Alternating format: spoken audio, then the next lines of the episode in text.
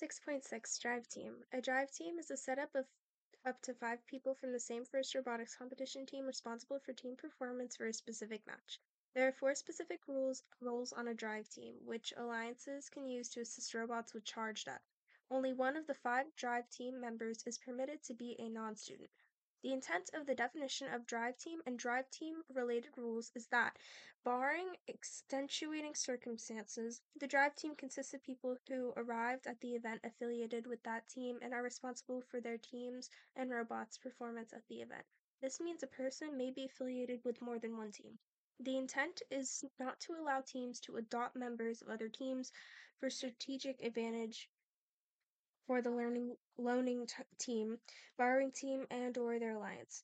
Example: An alliance captain believes one of their drivers has more experience than a driver on their first pick, and the teams agree the first pick team will adopt that driver and make them a member of their drive team for playoffs.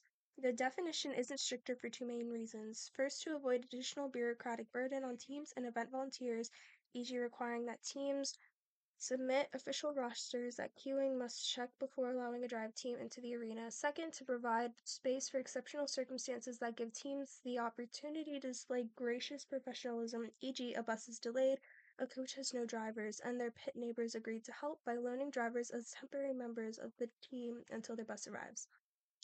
A student is a person who has not completed high school, secondary school, or the comparable level as of September 1st prior to kickoff.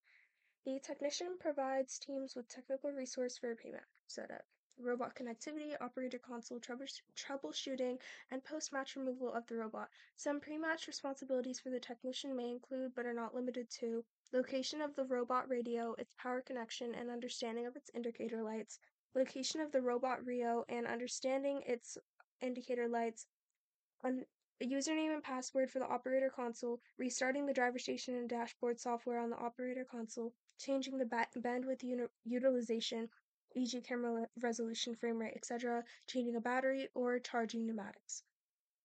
While the technician may be the primary tech technical member of the drive team, all members of the drive team are encouraged to have knowledge of the basic functionality of the robot, such as the location and operation of the main circuit breaker, connecting and resetting joysticks or gamepads from the operator console, and removing the robot from the field.